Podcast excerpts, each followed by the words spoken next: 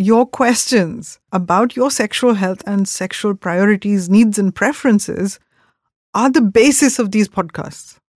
And because of that, I want to answer some really important questions that have come up over the past few weeks since I started doing this podcast.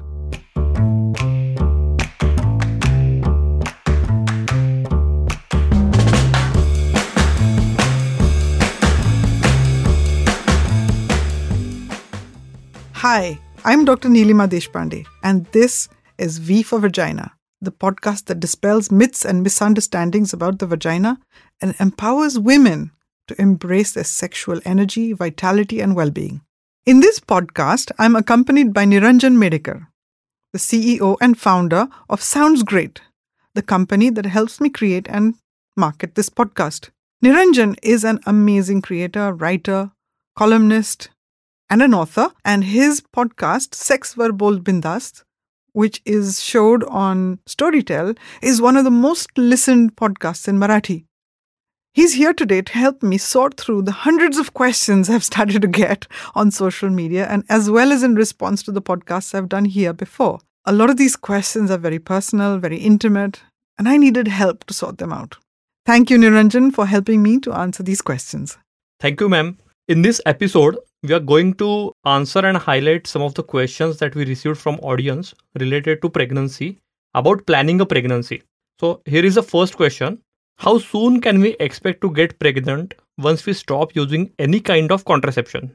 Thank you for that question. That's a very interesting one. And it really highlights um, the importance of knowing that it, your age and your circumstances before you actually start trying for a pregnancy is something that your doctor will ask you uh, when you start planning for a baby. This is assuming that you actually go and visit your doctor to talk about pre pregnancy counseling or advice. But even if you're on your own, it's understanding that if you're um, in the reproductive age group of anywhere say between 20 and 35, then mm, we have the World Health Organization's guidelines about uh, how likely it is that you're going to get pregnant. So when you stop using contraception and you have regular intercourse, which is about two to three times a week, then any couple can expect to conceive between within two years. So about 95% of couples will conceive and get pregnant within two years. The older you get, and if you've had previous pregnancy losses, then the chances that your doctor will investigate or test uh, you will increase. If you have had any other medical problems before, or you are on medication currently, also is something that your doctor will want to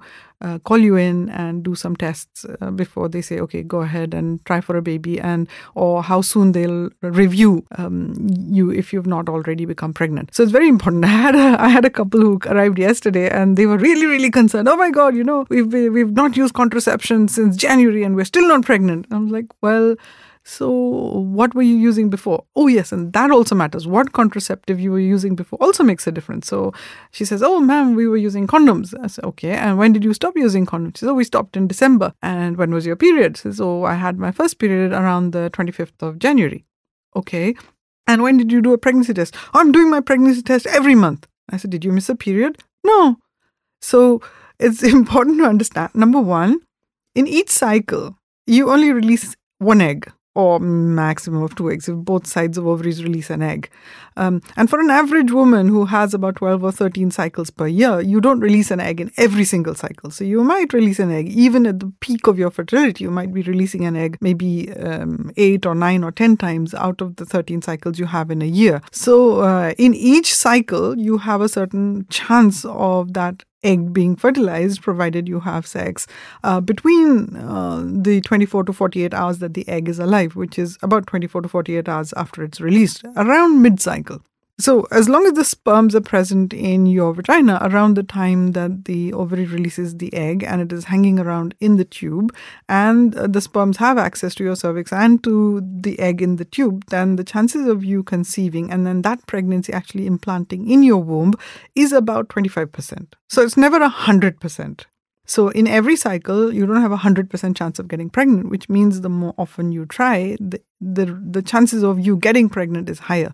If you have been pregnant before and you've had a miscarriage or a pregnancy loss, also it's a positive sign because it actually tells the doctor who you're visiting or your gynecologist that you can get pregnant. The other thing is uh, we talked about is what contraception they were using. For some contraceptive methods, for example, like the Depo-Provera or the injection method, um, which can stop your ovary from releasing eggs, it might take you a lag period before you actually start releasing eggs again. Uh, and many times, this is a method that is um, that uh, women who've had a baby already are often prescribed uh, because um, it's a progesterone-only method. And we'll talk a lot more in detail about contraceptives in another episode. But this particular contraceptive method can stop the eggs from releasing the ovary from releasing eggs. And when uh, you stop using this contraceptive method, it can take between six and eight months for the ovary to start releasing eggs again and for the cycle to return. So it's important to realize which contraceptive you were using before. If at any time you're concerned, if you're any time you're concerned about why you're not getting pregnant or you want to unravel the mystery, please go as a couple and see your doctor for more advice. That's very elaborative, ma'am. Here is the next question from a couple who say, Ma'am, we really love traveling. We are foodies and we really enjoy experimenting with alcohol and smoking. And we are going out with friends a lot but now we want to plan for a baby. How should we be changing our lifestyle so that we have a healthy pregnancy? That is a fascinating question, particularly nowadays where um, the instances of actually eating out has increased a lot. The the probability that both men and women are experimenting with alcohol, with nicotine, and other recreational drugs has also increased. There are two challenges. One challenge is that the meaning that these social activities hold for you, both as an individual and as a couple, and what would happen if you were to change it? So, what would be the positive outcomes of changing this kind of lifestyle, and what would be the negative outcomes of changing this lifestyle? Is something that you would want to think about. And the second challenge that you'll come across is if you're using these social activities to replace some other kinds of emotional or physical challenges, for example, you don't have a functioning kitchen or you don't like being at home with the people who are in your house, then how are you going to adjust to these challenges once you give up these social activities or you change these social activities to ones that are more mild or you know and require that you stay at home or you learn to cook or you are cleaning up your your diet or your environment. Um, so it's important to think about these before you start to actually remove or add things to your lifestyle now, we know from the study, not just of pregnant women, but also of epigenetics, that it's the health state of the, the lady before she gets pregnant that even determines how healthy her pregnancy will be and how healthy her offspring will be. Being in an optimal state of health when you conceive a baby is really, really important. Now, the lifestyle issues that you've highlighted, which is, you know, both alcohol, smoking, recreational drugs, uh, eating out, which includes quite a lot of processed food and food additives, colors, and suboptimal quality of food, you are most likely not going to be in the peak of your health uh, status. And remember, you can't exercise your way out of a bad diet. So even if you're going to the gym every day, if the rest of your lifestyle isn't uh, spruced up or tidied up, you won't experience the health benefits, um, even of the exercise you're doing. So, uh, my suggestions would be is to look at these beliefs about health, fitness, and wellness in order to get pregnant. Understand that you being in the peak physical, mental status is really important for when you actually conceive your baby. And for that reason, I would encourage you to significantly improve your nutritional status, both by including um, significantly improved quantities of fruits, vegetables, meat, fish, and egg, especially focusing on their quality and quantity, and then removing um, any of the toxic substances that you've identified, including alcohol, smoking, processed foods, additives. And I would particularly also look at the home environment. So, looking if you're moving to cooking in your own kitchen and looking at the utensils you're using, as well as the consumption of processed foods in your kitchen, you know, pre-prepared food, packaged foods, um, the oils, the kind of oils you use for cooking, including um, the kind of utensils you're cooking in, Teflon, plastic coated stuff, uh, plastic containers, and the environment in terms of other toxins present in your environment, the stuff you clean surfaces with, that you wash your hands with and how you uh, wash your clothes and your body. So, all of this will be affecting um, the environment that you include when you're trying to get pregnant. Um, we also talked a little bit about your psychology and how you change your mindset towards preparing for a baby. I would encourage you as a couple to go and also see the obstetrician or gynecologist so that they can give you a prescription for a water soluble vitamin called folic acid, which is very important for the baby's neurological development. Your doctor will also give you a guidance or a step by step plan on how you can become fitter and healthier for your pregnancy. But I think these uh, steps would be really important. And in order to get mentally prepared for a baby, you'd, you'd have to look at all of these uh, ways to make your lifestyle a lot better. There are other things, and we might talk about this in another podcast where we're talking about planning for a baby. Okay. So, looking for change in lifestyle is important for this couple, it seems. So, the yes. next question is from a lady who has trouble with painful sex, and one of her fears are isn't pregnancy and delivery going to be problem for her? This is a really important question because it almost feeds into the reasons for why she's having difficulty with sex. Mm-hmm. Because it feeds into many, many beliefs that she may have built around the fact that sex is supposed to be painful. Some beliefs that, oh, if you don't bleed uh, when you have sex for the first time, then, uh, you know, your hymen didn't break and you're still a virgin or the fact that it has to hurt, you know, for it to be so effective that you'll get pregnant. Sometimes the fear of delivering a baby and just imagining, oh my God, my vagina is so small, as if like you're a different woman from a different planet. it's like, no, all women have babies in the same way. Your baby's head is not going to be any bigger than any other kind of woman's, and that the baby's head tends to be proportional to the woman who's delivering it. Uh, so women, you know, sometimes get confused about, you know, how how is all this going to come out of me and it's going to be terrible and you know I'm going to die. And they may, as children or you know when they were growing up, watched films or you know even porn films or watched um, you know, pictures or programs about labor and delivery. Suddenly, I remember when I was in the UK, there was this program about one born every minute, and on live television, they were filming and screening and showing women having babies.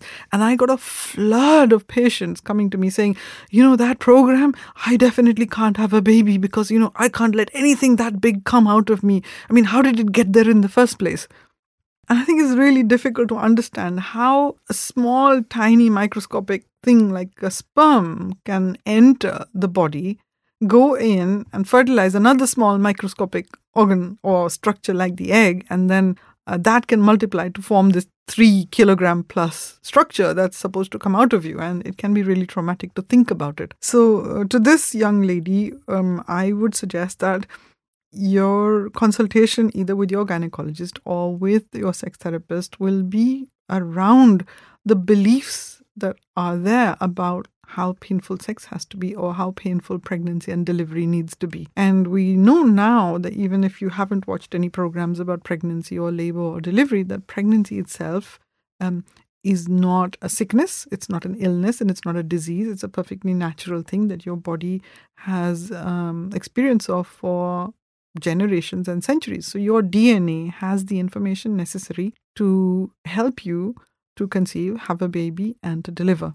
Your concerns about how painful labor needs to be and whether or not you'll be able to cope with delivery is something that you would discuss with your obstetrician as you were going through your pregnancy. Certainly, as you go through your pregnancy, the awareness of the changes in your body uh, the different kinds of tests and checkups that your doctor will do for you, any kind of discussion around myths and misunderstandings about what's happening inside your body and to your body will be very helpful in mitigating all of these fears also know that today because of you know all of the advances in modern medicine neither labor nor pregnancy nor delivery has to be a painful process. So this is definitely something that i would encourage you to discuss with your gynecologist or obstetrician even before you plan your pregnancy. And as far as painful sex goes then your sexologist sex therapist or gynecologist can help you overcome some of the limiting beliefs around pain with sex. Engaging with a physiotherapist who can also help you to learn about your pelvic floor muscles muscles and how to relax them uh, is an important exercise that you'll be guided through. Okay. The next question is from a man who is absolutely not prepared for fatherhood. So he asks, I don't think I'm ready for this responsibility. How should I talk to my partner about this? This is a fascinating question, and it is something I'm seeing more of recently in the couples who approach me regarding their sexual problems. And sometimes I find that men come to me with complaints either of having difficulty with getting an erection, or with not being able to ejaculate or have an orgasm, or with loss of desire. Many times in the relationship itself, when I've discussed um, this issue with their partner on their own, it turns out that there is a miscommunication between them about this topic, about planning for a pregnancy and everything that it involves. And ideally, this is something you would discuss even before you enter into a long term relationship with someone where you're planning to have children. This is something that is unsaid or has not been discussed. So, this comes, a lot of it does come under the, the rule of premarital counseling. Not even pre it's actually premarital counseling talking about your dreams, desires, and preferences regarding a your life path, your career path, uh, your finances, and the baby, of course. Your life situation with regard to your parents and other responsibilities you might have in your family. Now, unless these topics are discussed openly, you'll find that your relationship keeps running up against some sort of blocks. When a couple find that they can't discuss some of these topics openly, it can show up in the bedroom. For example, a man who complains that he can't ejaculate, or has trouble having an orgasm, or has lost his desire for sex and doesn't want to engage with it anymore. And then I talked to them and I discovered that um, there is a lot of expectation about fathering a child just like this gentleman, and the fear of taking on the responsibility for another human being, not knowing whether he has a career plan in place, not having a financial plan in place, not understanding what the reaction of his spouse is going to be when he decides that he's not going to give up his job to look after his baby, and his spouse, who is already on a career path of her own, is also not going to give up looking after this baby. So the question is, what is this baby going to do? It's just going to arrive, and what are the two of you going to do when this baby arrives? Oh, no, no, we're just going to dump it with our parents. It doesn't work like that this new human being that you're bringing into the world has certain needs and it nurturing and caring and it needs its parents. So unless the parents have had this discussion it's going to be really difficult. So to this gentleman i would say for sure um, having a baby is not a good idea unless both of you are on the same page. And it begins with being able to have this discussion about what does your spouse getting pregnant or what does being a father mean to you? Is it something that you're mentally and physically, emotionally, psychologically, financially prepared for?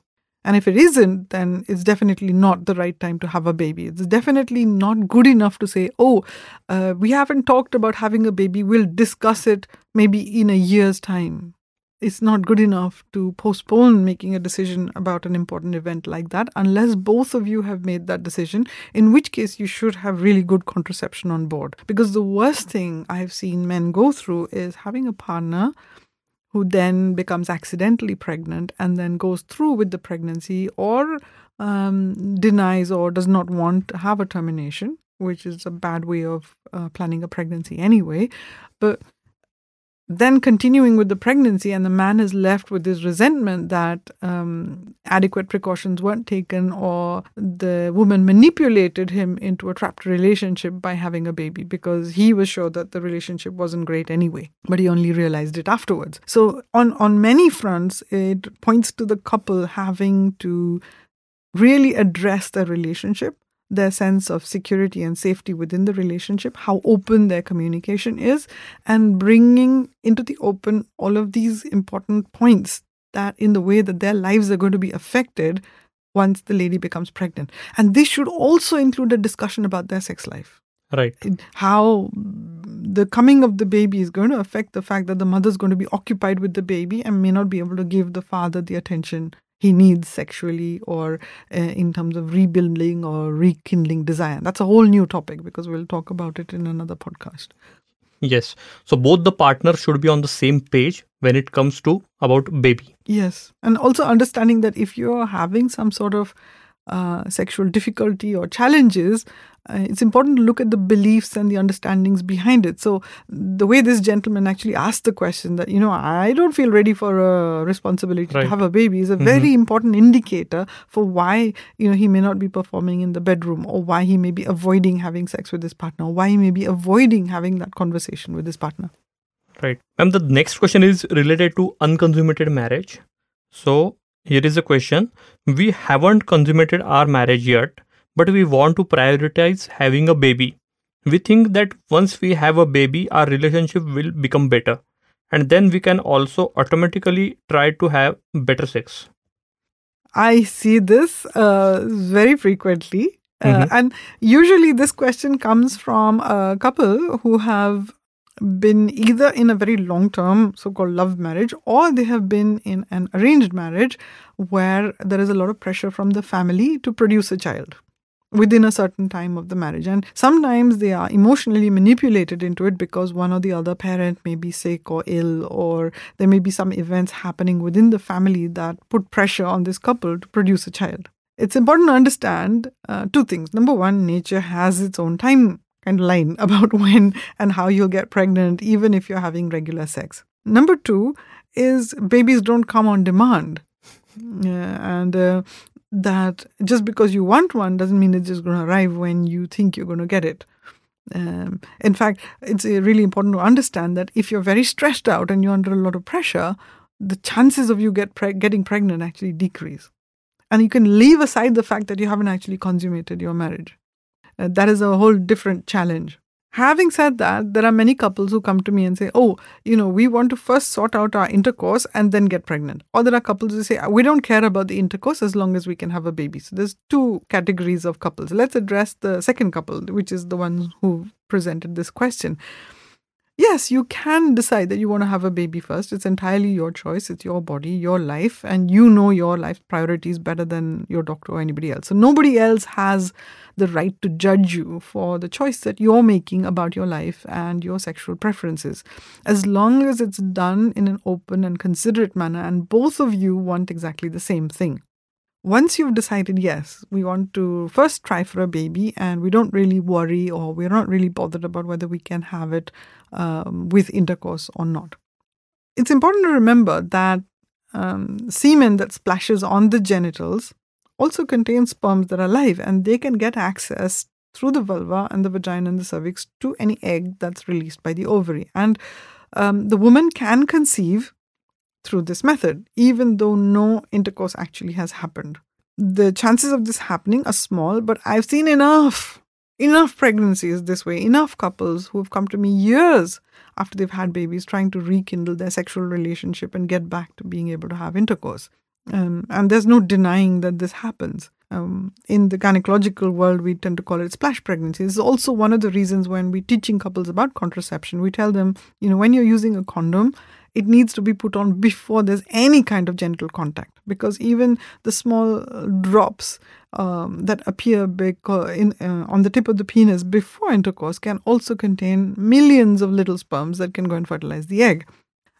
Having said that, there are other methods. So today in assisted reproduction, we've got so many different techniques that can help you conceive, whether it's intrauterine insemination or IVF or so many different techniques. You would need to go and see your gynecologist to have a discussion about the different ways um, in which you can get pregnant without necessarily having intercourse. Given that the whole process of assisted reproduction actually involves a lot of effort on the part of the lady. So, being able to have uh, medicines for ovulation induction, being have, able to have ultrasounds that monitor the levels of the eggs, having those eggs harvested, and then having a procedure to put the fertilized egg back inside the womb. All of these things are processes that require access to the vagina. So if you're somebody who has very tight pelvic floor muscles, a diagnosis of vaginismus, or you know you you have uh, real fear about being examined and assessed, then all of these steps will be challenging, and they will need you to have either sedation or anesthesia, which is not always the best thing uh, for you. even if you're not focused on having intercourse, it is helpful to either see your physiotherapist or a sex therapist or your gynecologist to help you train yourself to relax, either with the help of your own fingers or with dilators, to allow you either to be examined or assessed, or at least have an ultrasound probe be inserted into the vagina so that you can have your ovaries monitored. I have had couples who have uh, tried a home remedy, which is just ejaculating into a cup and sucking it up either with a syringe or a dropper and squirting the semen around the vulva or just inside the entrance to the vagina, and they've managed to get pregnant that way. But kind of sidestepping the pleasure of having great sex or being able uh, to be examined by your doctor for not just for pregnancy but for other purposes as well because you might need a gynecological examination even if you start bleeding. If you got pregnant and you start bleeding, then you need your doctor to be able to examine you and assess you and treat you. So each of these small steps are just as important for that couple. It's not just about getting pregnant, there's more things that are involved around it. Right. After unconsummated marriage, the next question is related to orgasms. So a lady asked, I have been told I need to have orgasm in order to get pregnant. Is this true? This myth is very common. No. Um, as I talked in my podcast about becoming orgasmic as well, if you look at human evolution, um, there's a big difference between men and women. Um, men have to get aroused, which means they have to get an erection, and then they need to ejaculate. Now, we also know that in men, there's a difference between the experience of orgasm in their brains and the actual process of ejaculation. But without the ejaculation, the man cannot reproduce. So the fact that a man can't ejaculate can seem very, very threatening to him. On the other hand, for a woman who is a receptive person um, to the semen, having or not having an orgasm doesn't actually affect the process of fertilizing the egg. Having an orgasm certainly for the woman makes for a much better bonding experience with the man that she's having sex with. Um, and in a way, this delay in experiencing an orgasm for women was beneficial in the past because she didn't actually get attached to the person she was having sex with unless she actually got pregnant with that person. If that person stuck around, and this is why women tend to orgasm better with the same partner as they get more experienced with their sexual activity and she's able to communicate more openly with her partner about what brings about her orgasms. And the longer that partner sticks around, the better the bonding process and the better her understanding that this person will be a father. So when she does get pregnant, she's already attached to this particular person. So her ability to get pregnant is not affected by her ability to orgasm. Okay. Ma'am, the next question we haven't had time to enjoy our relationship after we started having sex and got married. What is the ideal time to be able to have a baby? This is a really important question because it has so many layers of beliefs around it. It has beliefs about the fact that there is such a time as a perfect time to have a baby. Um, it has beliefs around the fact that you have to be able to enjoy your relationship and sex, and then having a baby will mean that you never get to enjoy sex and a great relationship again. It also has a lot of limiting beliefs around the fact that there is a certain standard or norms that other people get to decide about when you should have your baby. So let's address each one of them separately. Number one, um, yes, in terms of health and fitness, you might say there is an ideal time for human beings to conceive and produce a child. And for women that tends to be between you know between the ages of say 21 and 22 and maybe 28 and 29 and for men they never really stop being fertile. But the younger the man is um, especially in 20s 30s or 40s then the healthier the babies tend to be we also know from the health of the mother, the optimal health of the mother and the father, that if you have your child between the ages of, say, 20 and 30 or 35, you've still got your own energy and vitality and health by the time your child is growing up and leaving home to pursue university studies, etc. On a practical point, the, the more you delay your pregnancy, the older you're going to be as well. One of the other things to also remember is it's not taken for granted that as your age increases, you're going to age. You're going to become old and decrepit and horrible. So I want you to de-link those two beliefs. You can still have your energy and vitality even if you choose to have a baby slightly later. That's that's not a problem if you focus on your health and nutrition and your exercise and well-being. So that's that, that's not to be taken for granted that just because you get older you're going to become, you know, infirm. Not for sure. The second issue is nobody else should be deciding when you have your baby. You, as a couple, have the right and privilege to decide when the right time to have a baby for you is. And both of you need to be on the same page about it regarding your relationship, your finances, who's going to look after the baby because the baby needs you. Baby needs both of you if both of you can be around, but at least it needs the mother. Whether you have help at home what the expectations of other relatives, what is their health like. So if you're going to have a baby and then, um, because, because I have a couple right now where the mother has uh, breast cancer and uh, she has been given say maybe a year or two years.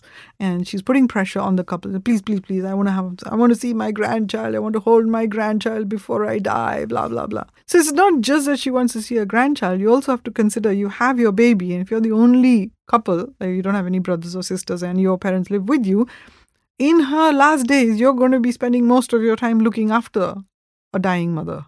You're going to be absent for your child emotionally and physically for that duration. So, unless you've made this explicit between the two of you, you don't want to be putting your child through that. This is also this important understanding. It's all about communicating with each other about how your life is going to be impacted once you have the baby and how it's going to impact other functions or other roles that you have in your life. And yes, here is the last question. We want to start planning for a baby soon. What test do we need to do?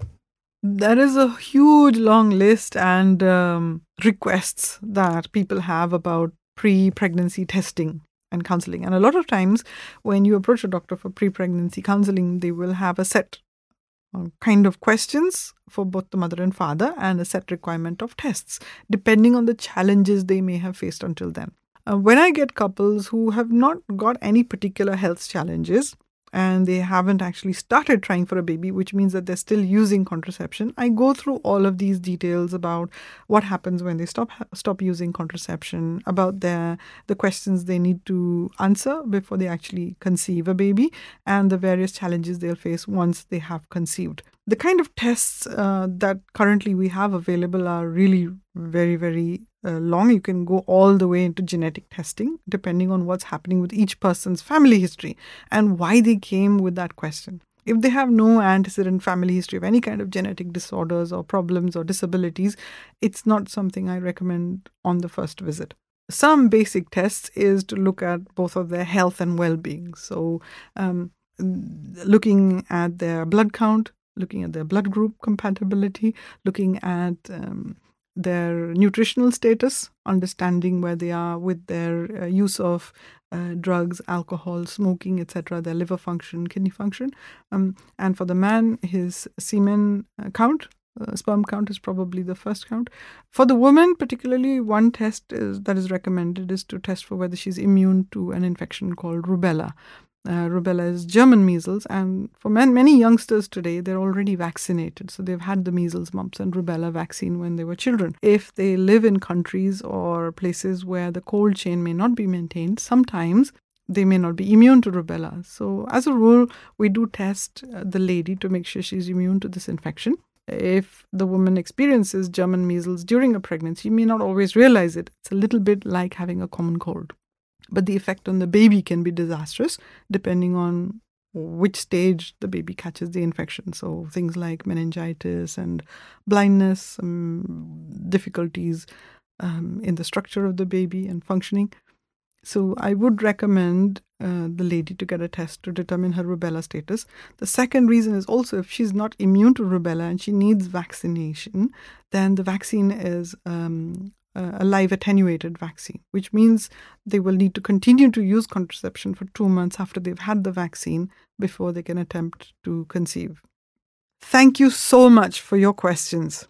It really informs all of the topics I cover in my podcast. Do keep them coming, either on my Instagram handle or via my website. Until next time. Remember to like, subscribe, and share this podcast with whoever you think needs to hear it. If you'd like to talk to me one on one for a personal consultation, get in touch with me via my website www.drneelima N-E-E-L-I-M-A, Deshpande, D-E-S-H-P-A-N-D-E dot com. And you'll find a button there where you can click and book a slot with me. and I'll be sure to respond to any of your queries. Thank you. Disclaimer This podcast is for general information purposes only. It does not constitute the practice of medicine, nursing, or other professional healthcare services, including the giving of medical advice.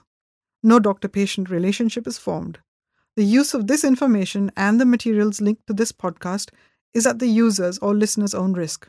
The content on this podcast is not intended to be a substitute for professional medical advice, diagnosis, or treatment.